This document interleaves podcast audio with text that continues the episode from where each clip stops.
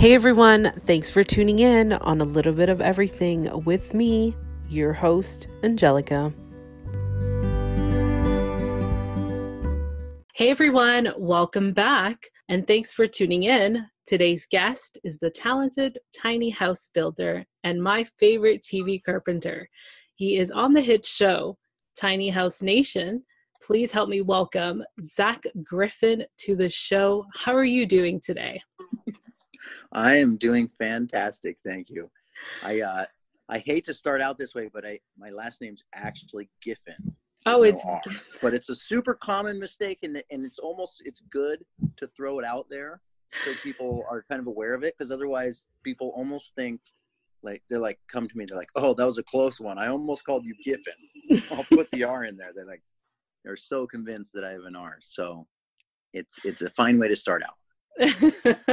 I apologize for that. don't please don't. So tell us about yourself, people who don't know about you, um, just a little bit of a background. Okay. Um, well, I grew up in Colorado. I had two brothers, one older, one younger. Uh, my father is somewhat of a crazy inventor, and that's like an authentic thing. Mm-hmm. He when he was about my age or a little younger he developed a tool for pottery because he was a ceramic artist and that tool kind of you know he brought it to market um, got patents on it and then has produced the tool and so that was kind of the family business he was producing this tool and you know that's about almost 40 years ago and now it's kind of like a worldwide known about thing in, in pottery so it's called the Giffin grip mm. and um, you know, I grew up just around his shop and he always had a lot of equipment. Um, and he could, you know, build molds. He had these kind of crazy machinist abilities. Um, so, you know, a lot of people kind of ask me like, oh, well, where did you come from? What did you study? And I think it really came from just growing up in that kind of environment and um, with a lot of exposure to equipment and kind of mechanics. Awesome. That's fascinating. Yeah.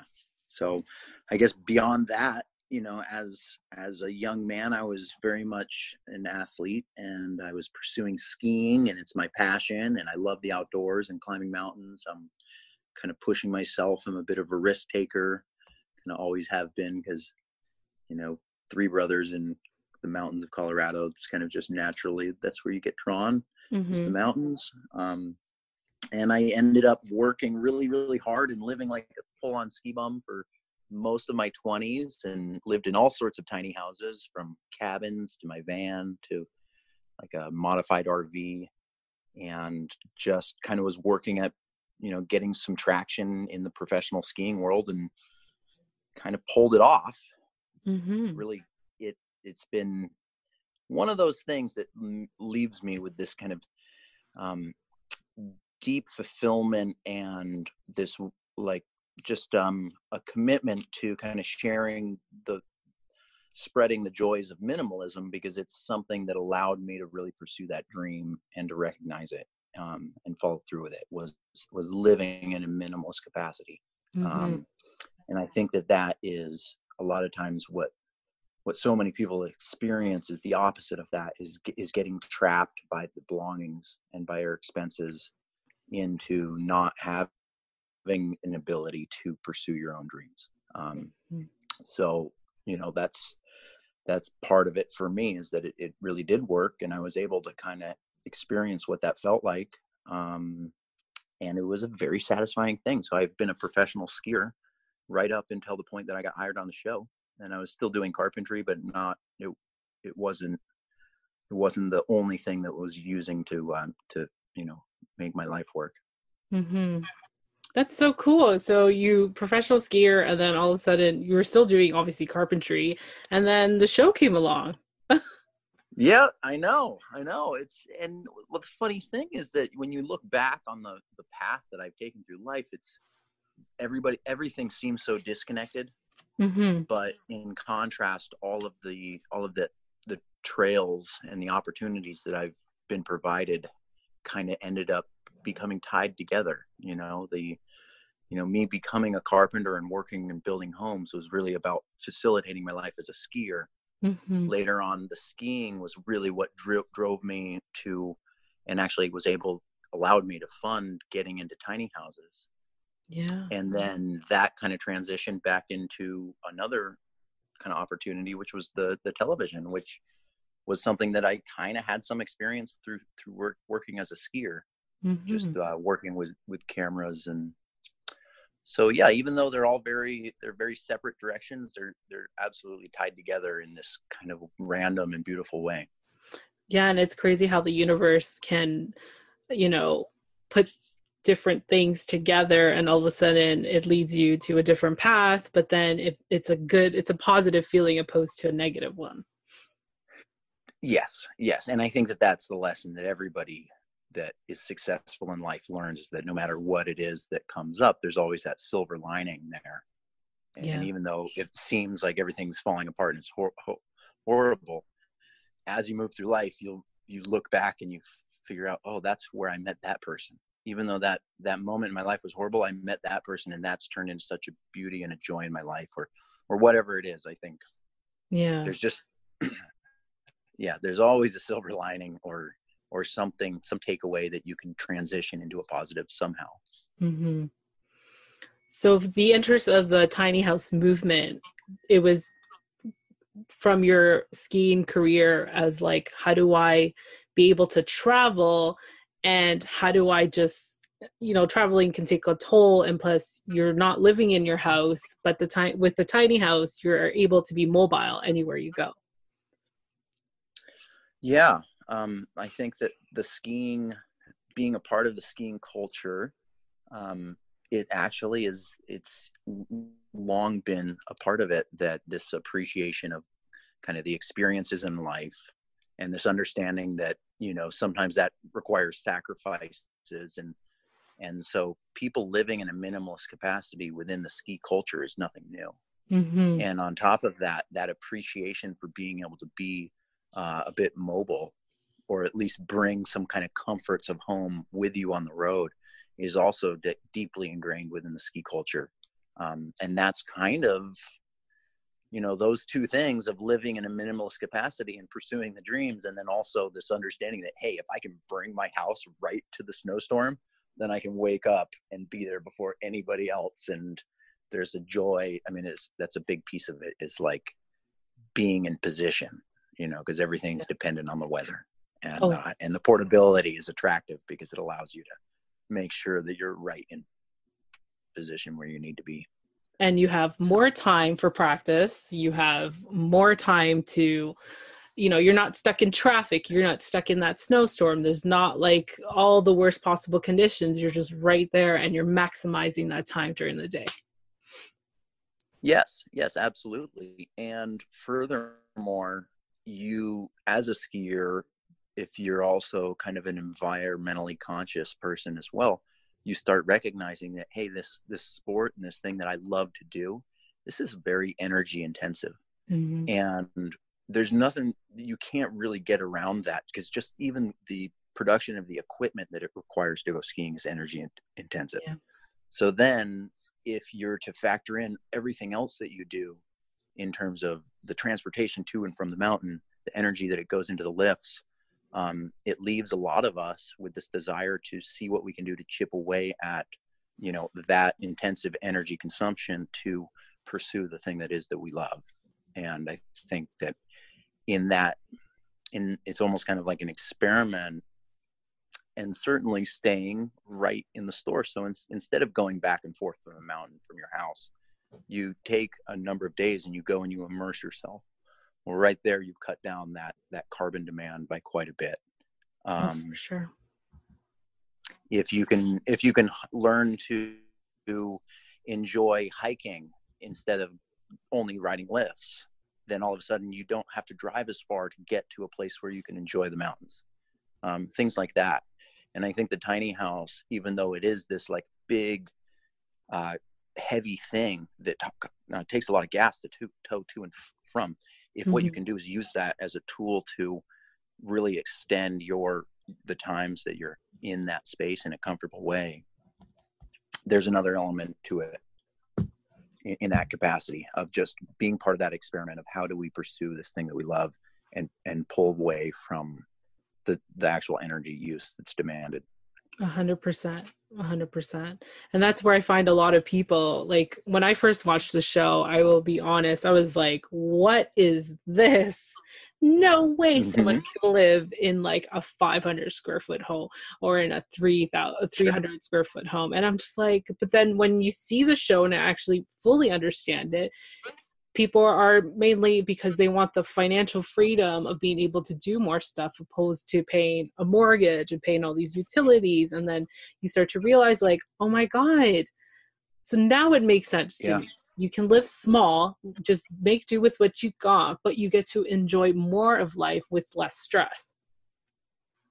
Yeah absolutely. And i think that that's what a passion and a dream really does is it puts everything in perspective Mm-hmm. You know, it really is useful for putting your priorities in perspective. And, you know, when I say, oh, I had a dream to be a professional skier, I mean, it's like, you know, for a large chunk of my life, I would have, you know, I would have done anything it took to try to like pursue that potential for life. And, you know, it wouldn't have mattered. I would have lived in a, in a shoebox or, you know, gone through all sorts of, you know, what other people's would think you know just uh, sacrifices that were too unbearable i would have done that to be able to pursue that dream. And i think it's not just skiing i mean everybody has their own version. Yeah. And that's one of the most beautiful parts of life is really just pushing yourself to achieve something. And and it usually takes sacrifice. And by the time that you achieve it you look back and you and that sacrifice is turns into pride in in how much it is that you gave of yourself to actually realize it and um so so to me when people they say that oh i could never imagine it's hard because to me that just means that they've never had a dream that they're passionate enough that they would have given anything for yeah. so i think that that's a piece of this and for a lot of people listen that's just their dream is to have some time with their family finally. Their dream is to have just a um, just a respite from the overwhelming kind of stress that they've mm-hmm. felt for so much of their life when it comes to finances. So so dreams don't just have to be about like this ridiculous occupation or something. Dreams can simply be i want to get away from this negativity or or whatever uh, else it is and then when when somebody has that kind of dream and they put that up against hey well what kind of sacrifices or potential sacrifices am i willing to you know put myself in order to achieve that? Then you're it really puts your absolute needs in perspective for sure. I, you know then you're really forced to just look at okay what is a imperative for my life and what can i really not live without Mm-hmm. Um, and then a lot of people find once they do go through that process, they they actually can li- live with a whole lot less than they thought that they needed, and still somehow maintain happiness even on another level. That is because true. they're also con- contained with freedom. And I think the last thing I'll say is that as a designer of tiny homes, I mean that is really what it is that your goal needs to be. Is it needs to take a look at each individual and identify what those absolute necessities are and not not forget about them and i think that the the responsibility of the homeowner is is honesty within themselves and not trying to fit their own life and their own needs into something that they saw somebody else do absolutely it's, right. it's really about that that um, that recognition within them, themselves and that's the perfect time to be honest with yourself. Yeah 100% um, but okay so right now you're living in a tiny house. Uh, i actually am renting a condo. It's about 500 square feet. And, so uh, i'm renting a condo because i don't have the time to build my own tiny house and i'm going to at some point. But right now this is what I'm doing. And also, um, I'm you know newly married. I got married in august. Congratulations. since you know before that i was there was a long period where i was really just living on the road and i had my tiny house. But my tiny house is like a um you know it's a it's just like cabin on wheels. There's no bathroom in it. There's a Mhm. kitchen. Um there's hot water and whatnot. But it's it's not really set up to be full time lived in and it and it worked for me as a bachelor because it was kind of like a satellite bedroom Mhm. if that makes sense Yeah. and it was and it was perfect and and i spent a lot of time in the in the cold so i didn't want a bathroom and that's because they're really difficult to deal with um, Mm. in negative temperatures whether that's a composting toilet or a or a tank or anything like that Yeah. um, so then and then yeah i uh, have been kind of slowly in the process of introducing my wife to washington Uh huh. and uh, yeah, and I'm not not trying to uh, make any like sudden committed moves. But I am really excited to build my own tiny house someday. I And- really get a chance. Would it be a potential that we can see it on the show? Uh, I don't believe so. They're not gonna. I I think my tiny house might be too big for the show. I don't know. We'll see. I mean, it, not that. It's just that I'm I'm so much more interested in adequate design, yeah. you know, than I am for the whatever we think of as like the ultra tiny. Like this is not a. This, there's no competition of like who can go tinier, who can live small.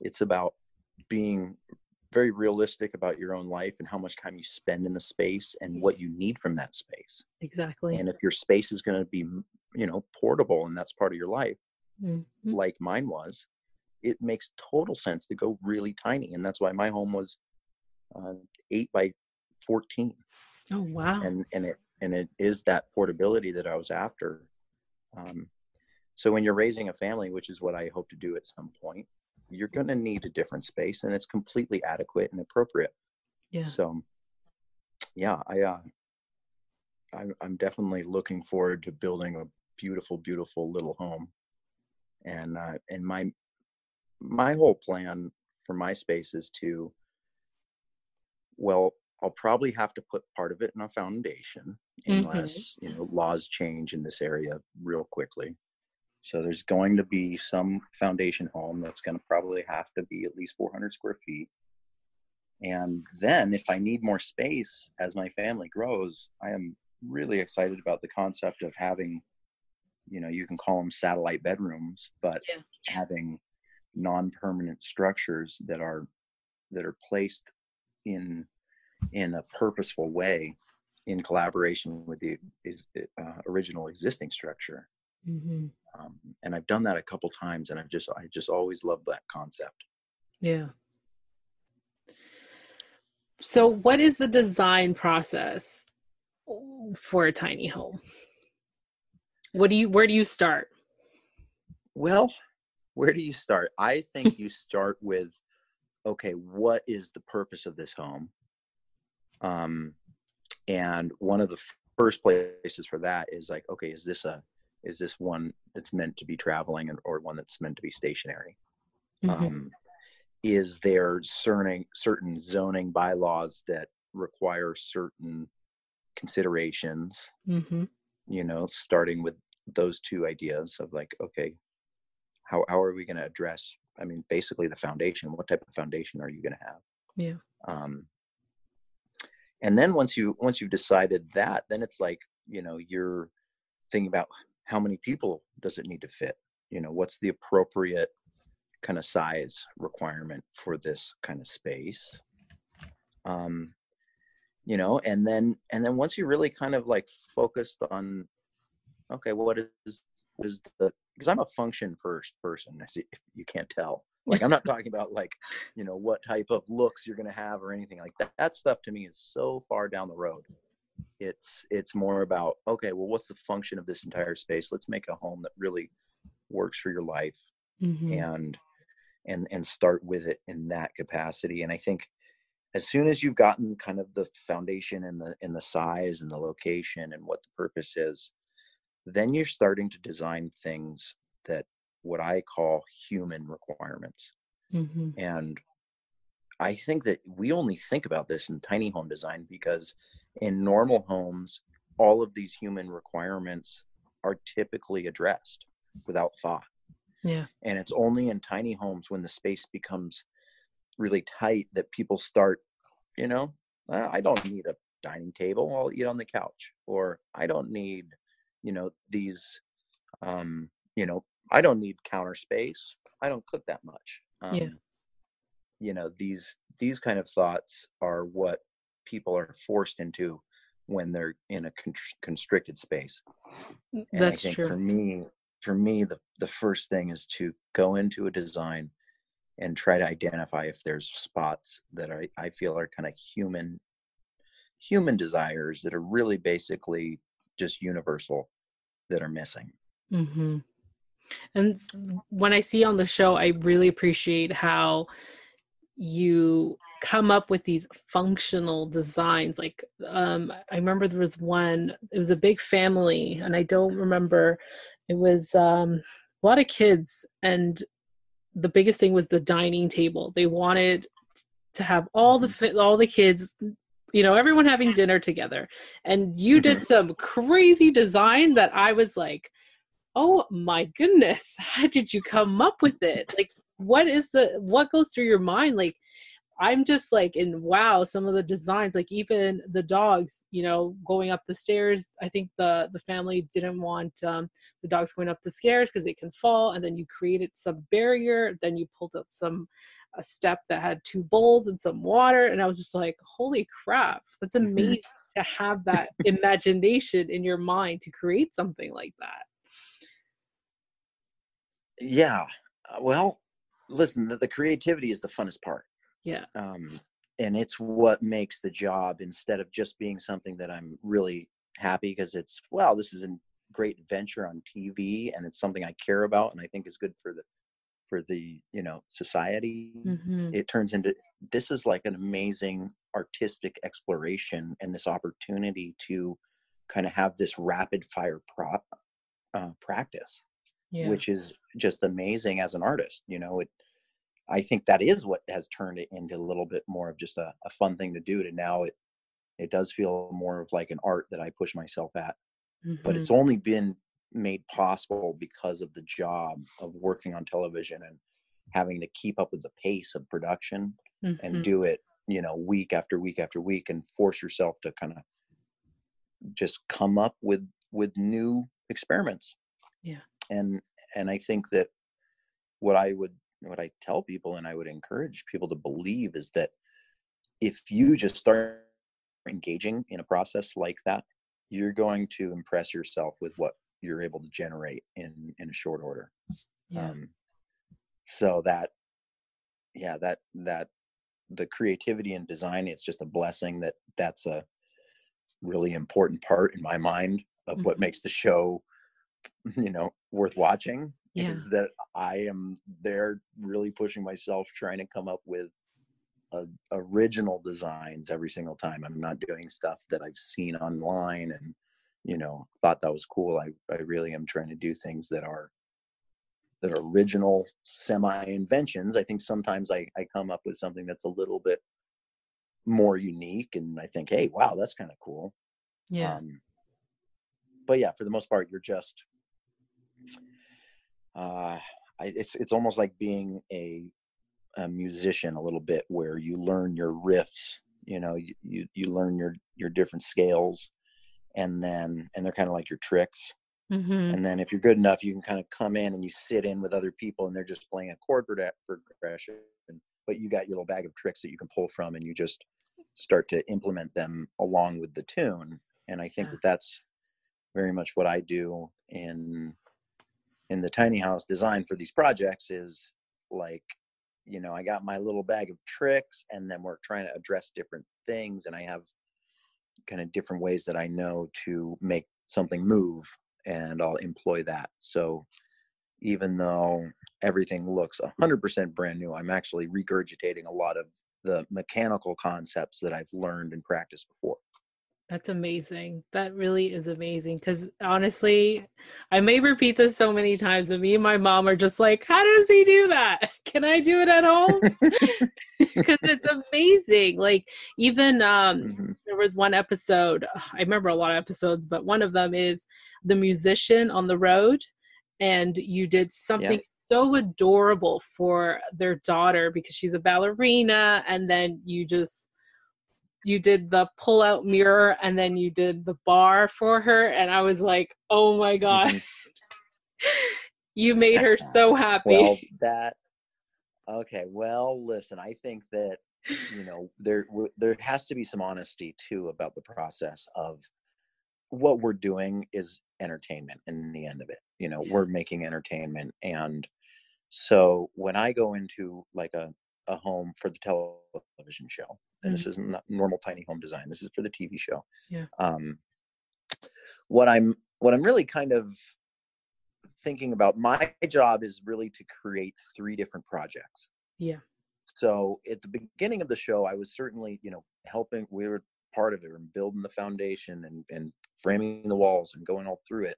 And as the show has progressed, I've been further and further from that responsibility and now my responsibility is really just to make sure that we do creative stuff every single time mm-hmm. and you know it, it it's it's just the way that the show has moved and i don't have control over it but it's yeah. such a big part of the show now that it needs to it needs to come off really well otherwise we're not going to have much um, and it's it's just been it's been this real big pleasure because it is such a fun fun part of it okay but yeah. I, i'm getting back to my point which is that of these three projects i think about them in these ways i think about it like one needs to be an original Zack design that yes.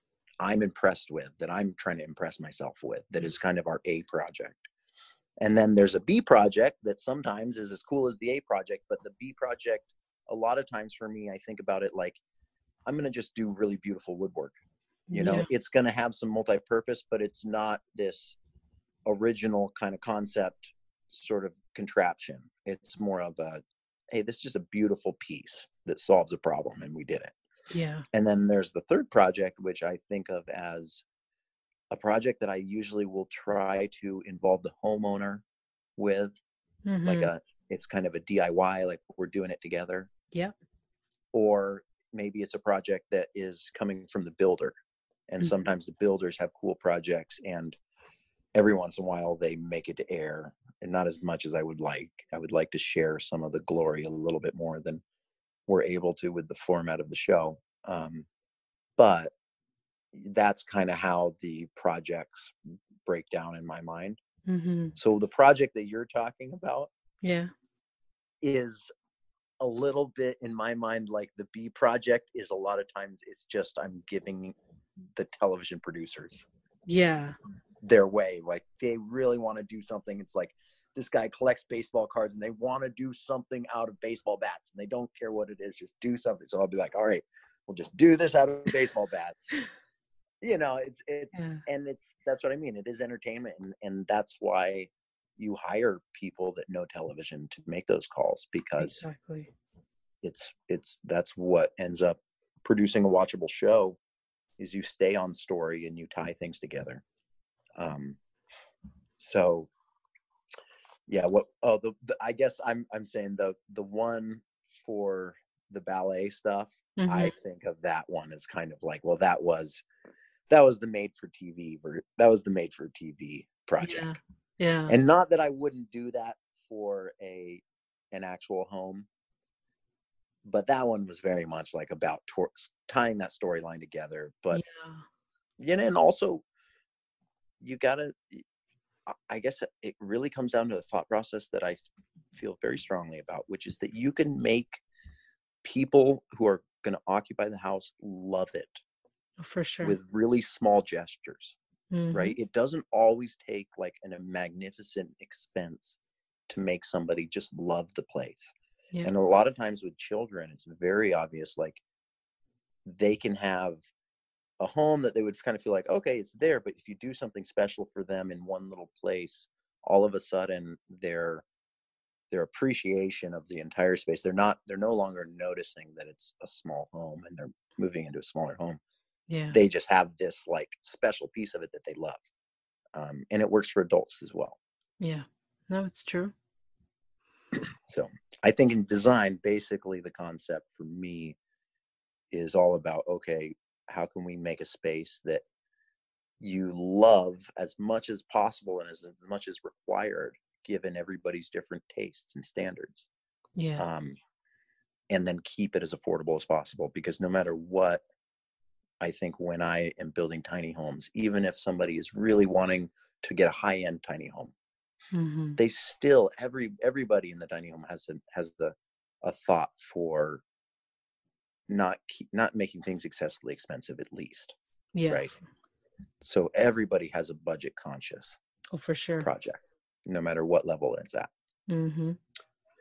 so Yeah. What is what is the most craziest request that you had to, you know, design? Because we know John, your co-star, loves to throw you some curveballs. oh god you know it's so crazy because i you know we've done 84 episodes now and it just yeah. they all kind of blend together i mean i mean throwing out crazy requests like i guess i always bring in bring up the hang glider like storing the hang glider inside the tiny home Yeah. that just seemed like always a little bit like just unnecessary but then when you really get into it you're like no actually this is very important to this person Yeah. and hang gliders above, above anything else because your life is dependent on it working you Mhm. don't want to leave out in the weather and let them get tattered Yeah. so you know so there's so there's things like that um and then there's other things that are just kind of like all right we have five kids and we're moving into 450 square feet and it's like they're not only looking at me to find a solution for people to sleep but they're also almost looking to me to lend my endorsement that this is a good idea Yeah, for sure. uh, and as I stated before, I'm all about things being appropriate and Yeah. within somebody's um, budget, to you know, within their life. Like living within your means is a really important thing because so many people they they basically have situations that are very very close to not being like something's going to have to give yeah. and if they want to live within their means, they're going to have to live with less than they're expecting, or For they need to change it. Um, so, so yeah. Um, Gotta love John, right? Yeah, no, but I I think that especially in the very beginning, that, that was something that kind of created uh, just a funny um, interaction, and those type of things weren't necessarily like thought of before the show. Just like me and my projects, that wasn't something that was written into the show Yeah. it was something that I started doing, and it became pretty obvious to the producers like, hey, this is a big element. We need to make this more and more of an element. And I think the same is true with John kind of throwing curveballs at me. It's like, you know, whenever it would happen kind of naturally, it was like a pretty entertaining scene. And Yeah. so it didn't take very long for producers to be like, all right, we, we got to have that happen all the time yeah. you know and and it's always a mix because you know sometimes i have a sometimes i'll actually come to john and i'll be like hey there's this problem that we're having and Yeah. you should come on screen and you should throw me this curveball you know so sometimes we are devious and we plan these these things out yeah. but th- it's always better and the producers will always try to keep me in the dark if they can and Uh-huh. surprise me for real um, but it's the the sympathy people have for me in those situations is a little unfounded because you know if we didn't have these type of things happening and and the producers didn't make it an element in the show we wouldn't have a very entertaining show that is true. and i probably wouldn't have a job still So, that is true. you know, all of these things. You can't feel sorry for me. I do work really, really hard. You do uh, work really hard. We make we make the medium bucks, so it's not like we're getting rich out here.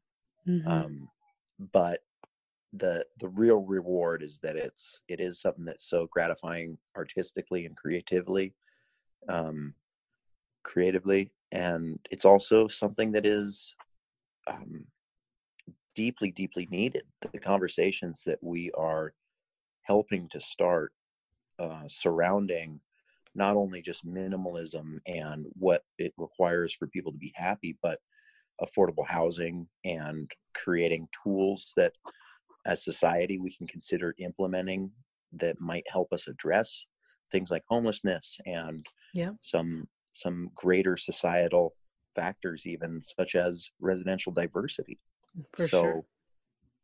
yeah even though even though it is this kind of this show about entertainment and we're using tiny houses and all the cutesiness and all the the cool fascinating kind of creative elements of it to make an entertaining show.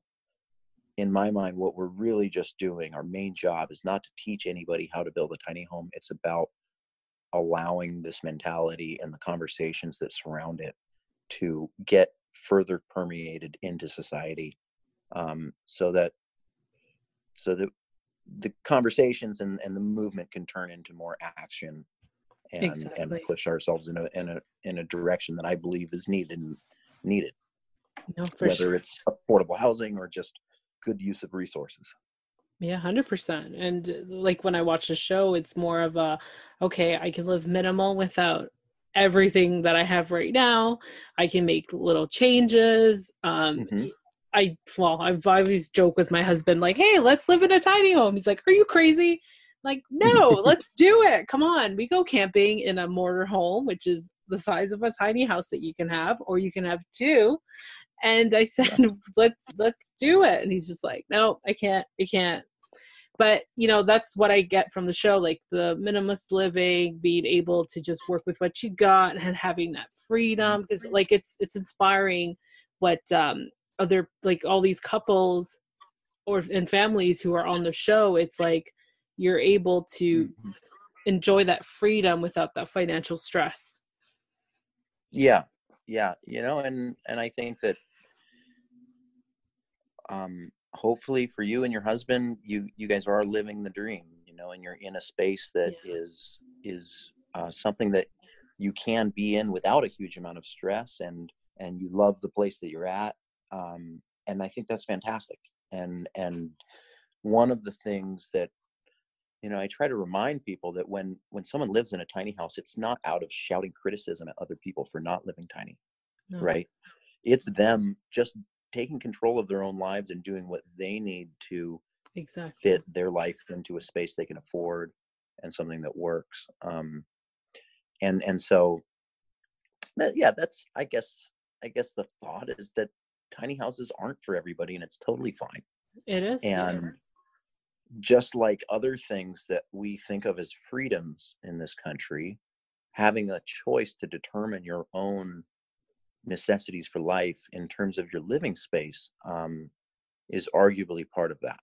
Mm-hmm. And I mm-hmm. think that as an as an advocate for um, alternative housing, um, it's it's such an exciting time because there is so many new products and ways of constructing constructing things that are going to make things less expensive and more uh, accessible to um, to everyone. Mm-hmm. But on a fundamental level, the idea that what I'm kind of fighting for is really a, a true American value of freedom and, and self determination, exactly. um, as long as what you're not doing is harming other people. Yeah. So that's the balance that, as an advocate, we're trying to hit and, and remind people that this isn't an attack on them this is pursuit of our own individual freedom and we're trying to do it in a way that actually doesn't negatively affect their life yeah amazing so it's a hard thing because you you get when when you start talking about tiny houses you get into policy um, and yeah. and housing policy pretty quickly because um, the big elephant in the room when you're talking about tiny homes is this um, question of, of how you're going to legally live in it. Exactly. And, and since no single place in our country has the same laws as everywhere else, it's Mhm. a very hard, hard question to answer.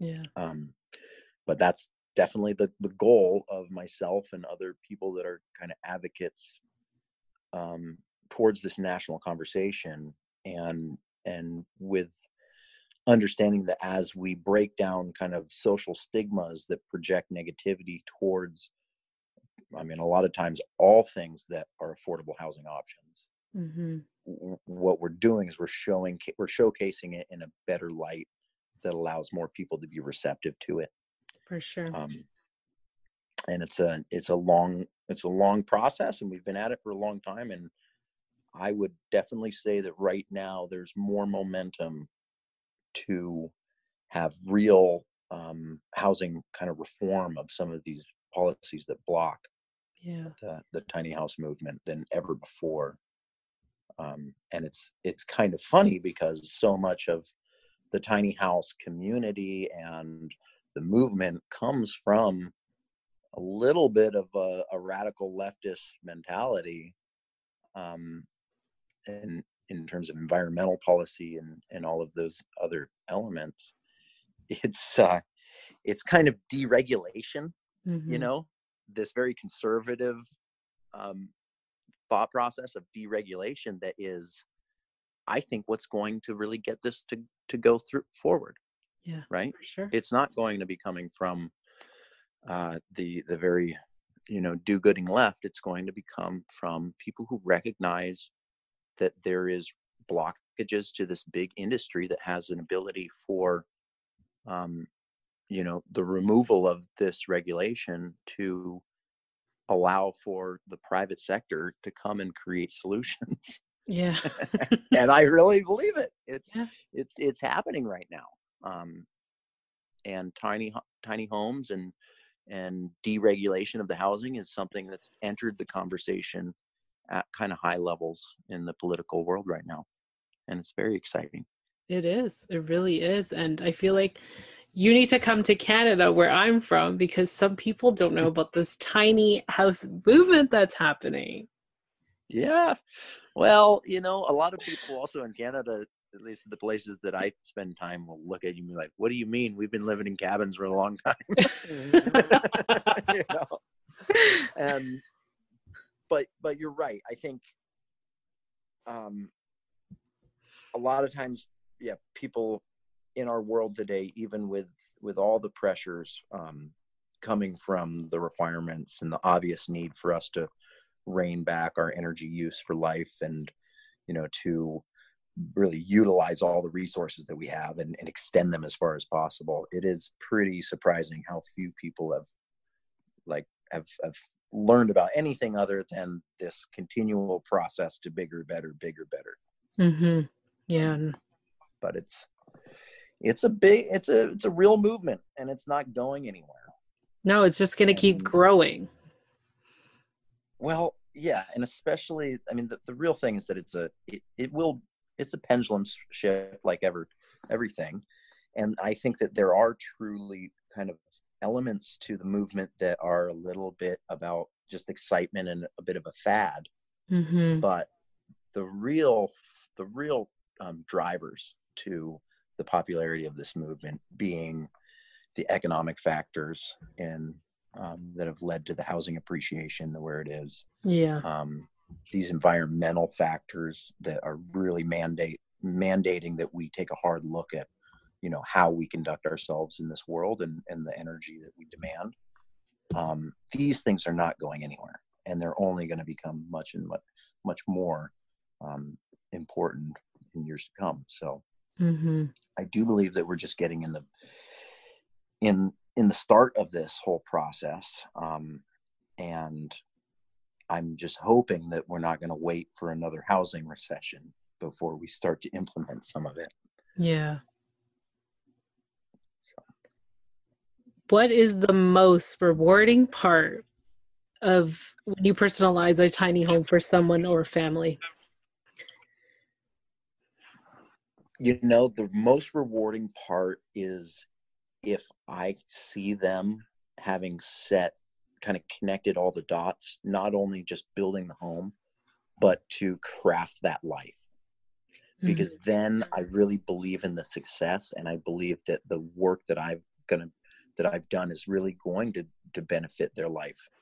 Um, because I, I believe that their journey is going to be successful. For I sure. guess. So when I see somebody uh, rearrange their life in a way that I can see, like, wow, they they've done it. They've they've worked it out well, and they've they've thought of all the other all the aspects, and and this is definitely going to go. You know, the other thing that that's that's what makes me really happy, just mm-hmm. in my mm-hmm. job, is as I feel like I've I've done my part to advise them in any way I can, and um, and then what really really makes it satisfying is if you do believe that they're going to use this as a tool to pursue a dream that they're that they've been kind of holding on to yeah know?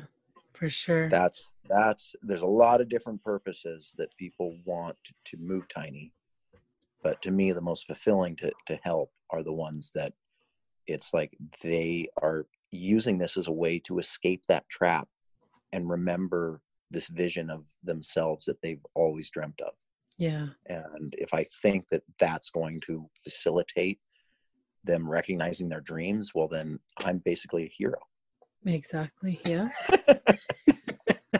not that, not a, not that I'm the hero, but that's you know what what more could you wish for? for, for exactly, for sure. To have that kind of experience. Um, for sure and uh, and a lot of times I talk about the tiny homes as a tool to get your life back together. And what I'm really talking about is, is it's a tool to allow you to kind of scrape away all of the obstacles in your life that keep you from focusing on being the person and living that life that you always dreamt of. For sure. You said it. Mm-hmm. Okay, I have this question. What was it like to meet Lil Jon? amazing. It was completely amazing and inspiring. Lil Jon is a very inspiring person. Mm-hmm. Absolutely. Um, and, you know, the process of life is going through and finding kind of what you're talented at and working hard and then and then utilizing any kind of opportunity that you have to to move forward in your life and pursue that talent and i think you know Lil Jon man he is just he has his journey is so amazing in that he didn't get into rap as a rapper he got into music as kind of an engineer minded person and then worked himself into this position where he was producing for all of these people and mm-hmm. you know on this production side worked it and got produced all of these hits for people that you would never expect. Yeah. And then later on, like transitioned into having this being this like icon within this certain genre of hip hop, which is crunk, to the point where he call him, he calls him, I mean, he's the crunk king now. And he's, I mean, he's the king of an entire music genre. And then he's also a rapper, you know, and he yeah. became world famous as a pop star rapper and then now i think he's a dj like he just he and i really love that and respect that um about somebody who can transition through life into all these other disciplines yeah. um because i'm somebody who i love skiing and i love woodworking and i love all these things that i love but i'm also very aware that and I believe deeply that I could learn to love, you know, other things just as deeply as I, I could love skiing, you know, even though I've done all my life. And I think that that's an important thing for people to think about because you never know when skiing's going to get taken from you. Exactly. You know, you you could lose your legs tomorrow and then you need to have that ability to learn to love something you can do with your hands. Yeah. Um and uh, if everything gets taken from you you better learn how to do things that you love with your mind you know um, so i think for Lil Jon what was so cool is that he he has that that he's just a multifaceted artist and then the other thing was just meeting him and learning that wow, this person that we know of as Lil Jon is a character. Yeah. And John Smith, the person that I met, is a human being whose priorities are just as human as any of us, which always come down to kind of our family and you know how these very mundane kind of logistics of life like i don't want to have to drive from here to there all the time you know? Yeah like sure. cutting out you know and these were his concerns and like how am i not going to piss off the neighbors? I'm going to be playing loud music. Yeah. Um, and uh yeah it's just a it's a very humanizing experience anytime you you meet somebody like that that number one has this like crazy degree of fame but then number two is almost a little bit of a caricature and then you find out oh yeah they're just like anybody else. Exactly and down to earth.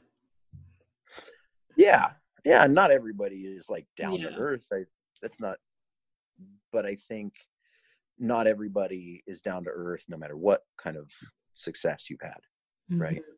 so i think it's just it's a variety of of personality types that come with with anything um you know i did one with with uh um Deion sanders also and and he was an amazing person to work with and and both of them were just extraordinarily inspiring just as human beings that you know how hard they pushed themselves. Deion sanders as an athlete is like yeah. uh, in a league of his own at you know on some levels at some points in his life. Um and i would farly i would i would hardly call Deion sanders like humble. You know i don't yeah. he was personable. He was he was definitely a rock star you know? I mean he's yeah he's been he's been just a, a larger than life human being for so long that at some point that actually turns into who you are no you for sure. There's this thing called like fake it until, until you make it and after a while you fake it long enough it's mm-hmm. i don't know if you make it but you almost it really does it does turn into the true you i guess. Yeah. No, and you learn you learn a lot from different people and and I feel like when you find those people that you believe in how they they're they can be inspiring and how they've been become successful and then you kind of take away from that you know and then you Mhm. build your own and then you become yourself you become somebody else but taking those Yeah. experiences yeah and I, I guess coming back to the original thing about bringing Deion Sanders that uh, Lil Jon, you you know, he was all of these like amazing kind of superstardom stuff, but he was also a very humble person. yeah Um, and I, and, you know, I don't, I wouldn't. That's my only point, not to discount Deion Sanders in any way, but I just really do appreciate when someone has been able to gain a certain degree or a really extraordinary degree of fame and still still be able to prioritize relating pe- relating to people on a human level as human beings yeah um, and John Smith absolutely was a was a very very kind and humble human being that's and it's awesome. surprising you wouldn't expect it when you see Lil Jon Oh, for sure. um, what other projects are you working on when there's no show recording, there's nothing going on? What are you doing? Well, I have um, two major, major things in my life that are big projects, um, and neither one of them is building a tiny house. One of them, well, one of them is building a lot of tiny houses, and it's uh, a nonprofit that I work with, Operation Tiny Home, and I'm, you know, a big piece of it. And we go around the country really trying to help create these villages of tiny homes for homeless veterans. Yeah. Um, so it's a really easy concept to get. You know, it's you're giving somebody what we're doing. We're building homes that are like they're fully functioning homes. They're super small, about you know, little under 300 square feet, depends on the one. But it's about striking that kind of balance between affordable and dignity, Mhm. right? And so we're really trying to make sure that people get to move into tiny homes they're proud of For sure. and then they have that pride and the independence and the security that comes with that having a space of one's own and then in the combination in a village setting they're also we're designing in elements that contribute to socialization on a natural capacity right mm. um, and so you know it's not hard to kind of imagine the the health benefits the mental health benefits benefits that come from really breaking down the isolation that comes with homelessness yeah. and in a safe manner allowing people to introduce themselves in social capacities um, and and it's really just about okay what does a what does a really healthy environment that kind of creates positive mental health in a natural capacity look like yeah and just like i was saying the, with designing a home it's like there is these kind of human requirements and privacy is one of those human requirements security. So you got to make sure that people have elements of privacy and independence and security but then also not isolations we're tribal species. So you know people are introverts and extroverts but all of us thrive on some levels in feeling of belonging right? And belonging to a supportive network of individuals is an incredibly healthy thing so that's why we're doing the whole push with veterans um, i teach workshops so travel around the country and I teach veterans how to build the home. So we're building a home at the same time as we're teaching and we're kind of supporting this village, the creation of the village, um, which is always um, directed by local nonprofits. Wow. Um, and it's a really, really cool thing that's gotten all sorts of traction um, and, and turned into this big, big, incredible thing in my life. And it's great. That's um, amazing. Um, we recently just did our very first workshop, which is really no different than what we've done with veterans, but it's for a tribe up here in Washington State, uh, the Lummi Nation. Mm-hmm. So they're doing a very similar village, very similar similar thought process in terms of the value that that village is going to be bringing and um, it was just a it was just a huge success and now the village is getting started. And, no uh, way. oh yeah, yeah. I got the foundations for a lot of them poured. Um, you know, we've been doing this since 2016. I think was my first workshop, and you know, at this point, we're in the beginning we're just kind of operating like hey this is a great concept these villages will be really helpful and we can see all these positives that they could bring to now a number of the villages that we've helped in the very beginning are fully operational and up and running and expanding to other cities in some places. Um, and it's a totally different thing because what used to be just theoretical is now just this thriving, ongoing entity that is really having a big effect in people's lives. So we're beyond just the theory part. We're we have operational examples and it's amazing. Wow that's fascinating and you're helping these veterans out. Oh my god. That's inspiring oh, it's, it's, a real thing. I, I trust me i could do and i do actually full podcasts about what what it's about because you know i mean yeah like the reason that i'm even really a part of it is is two parts it's it's one because people were coming to me with these concepts of these villages and really kind of hearing them out understanding, yeah, I can totally understand why this is an, a cost effective thing for our country yeah. to start to develop. But then the second part is that, yeah, it is. As an American, it's just a national disgrace. It's just a national sadness. This homeless veterans problem that we've been talking about and dealing with most of my life, all of my life, really. Um, we don't have any better handle on it now than we did before mm-hmm. and it's leading me to believe that we're not we're not trying to solve it in the right way and i don't want to i don't want to criticize anybody else's effort to to help anybody especially veterans but i just believe that this whole concept of these villages is something that is not just a really uh, um, can can make sense on an intellectual common sense level but is also something that is very cost effective Yeah. Because building these villages in comparison with like a large apartment building or or the other options that people have developed is actually a lot there's just a lot less hurdles that you have to go through in order to con- construct this kind of village than a typical shelter and furthermore anytime that we take a veteran off the streets we're going to be saving our country a lot of money um, and basically anyone that's homeless because of all of the extra um, police enforcement and the medical assistance that's unnecessary. Mm-hmm. All of these things are services that, whether or not somebody is, um, you know, they're like think they're absorbing these services. This is what it costs our country.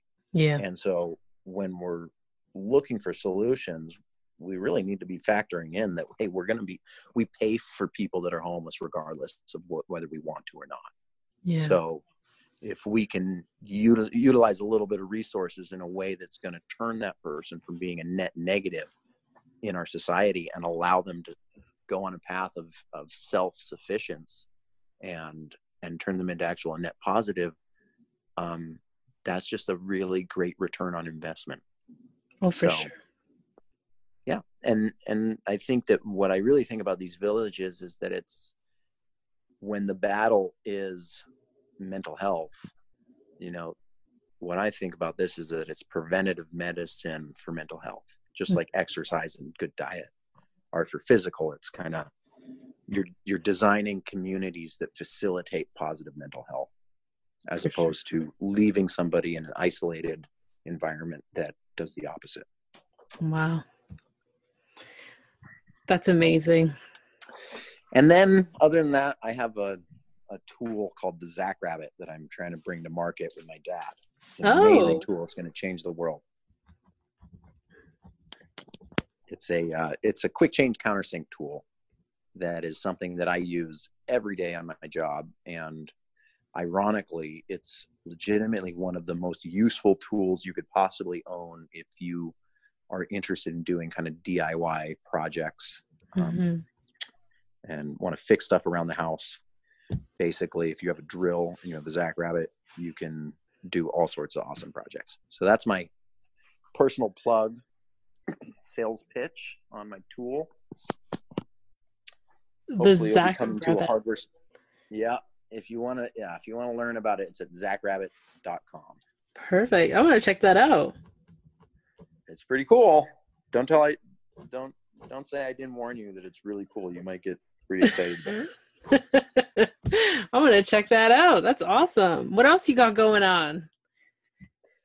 Uh, what else did I got going on? Um, I'm going to go to Washington D.C. on the first, and I'm the keynote speaker and and basically celebrity appearance person at the.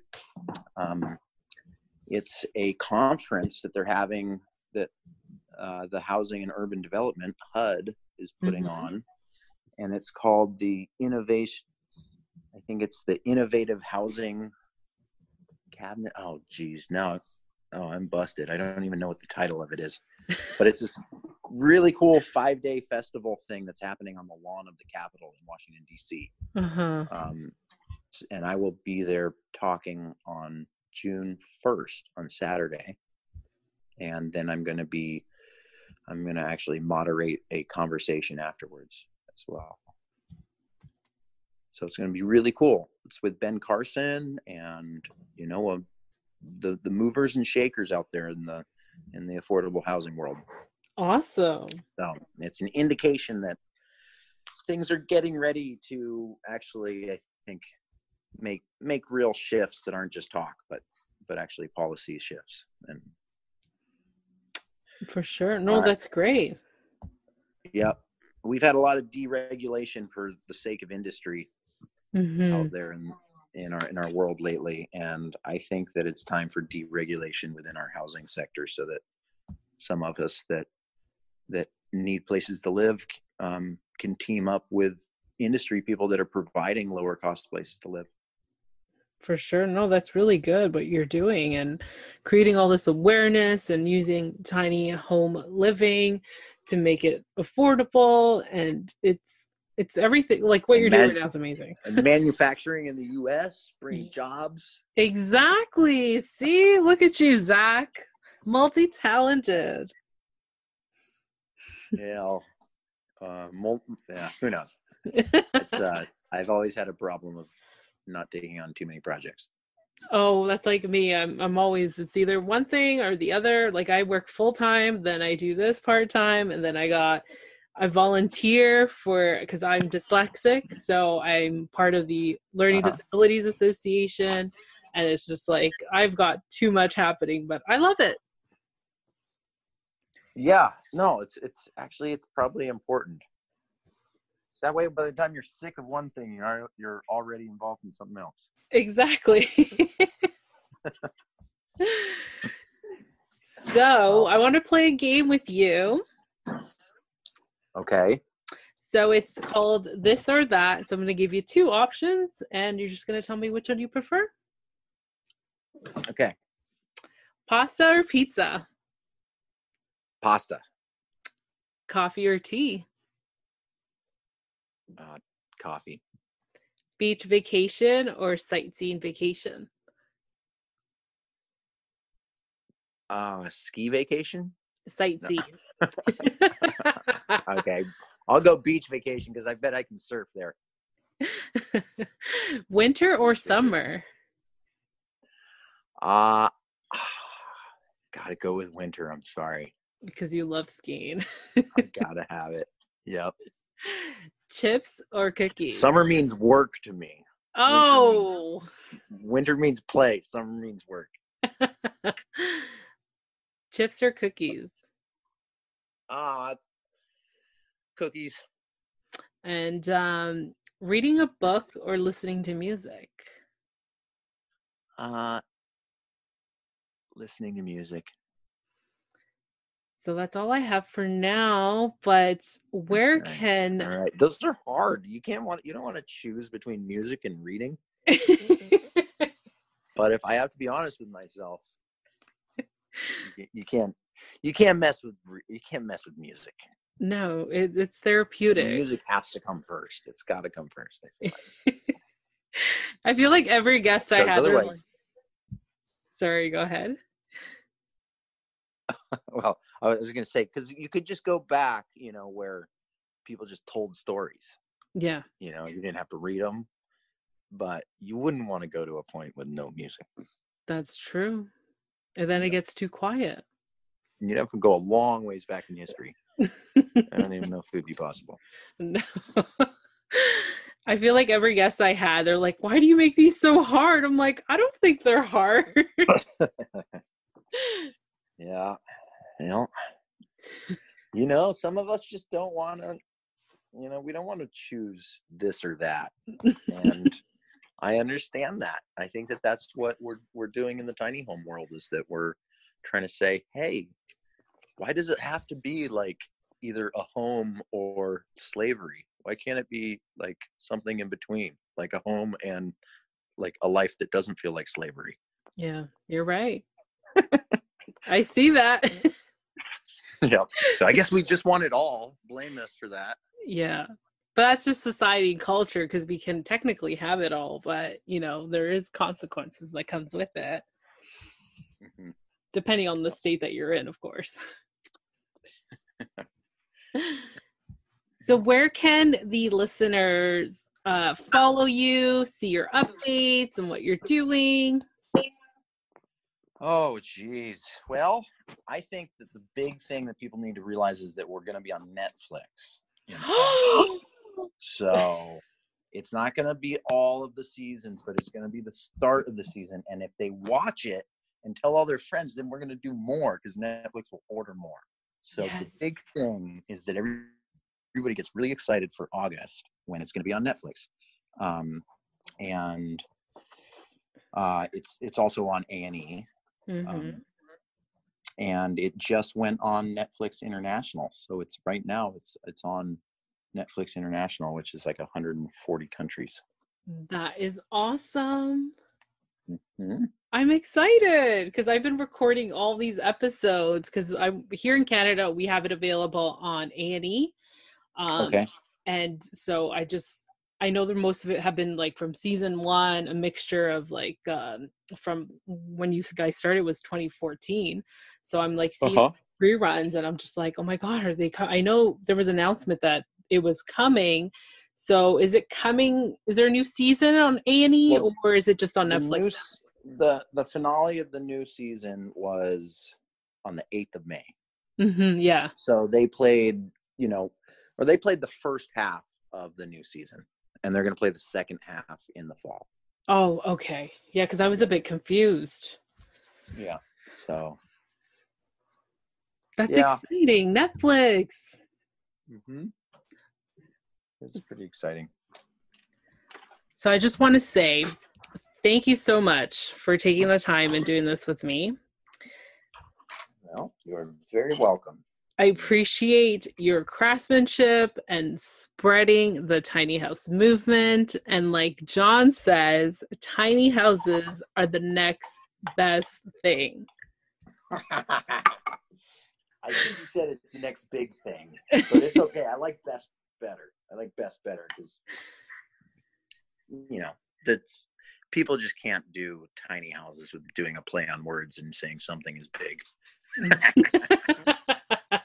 it's it's too tempting.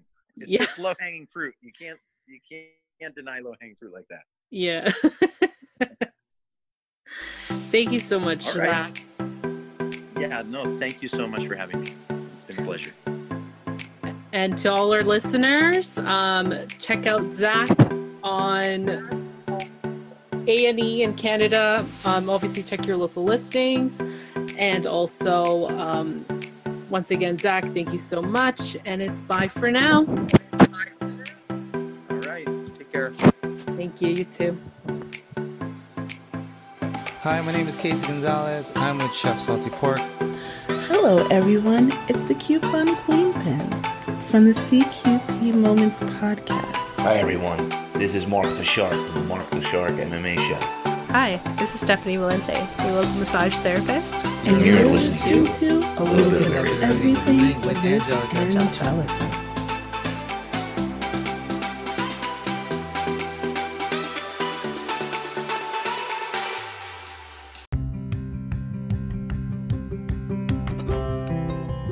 Hope you enjoyed this episode. Just don't forget to rate, review, and subscribe on the podcast platform that you're listening to.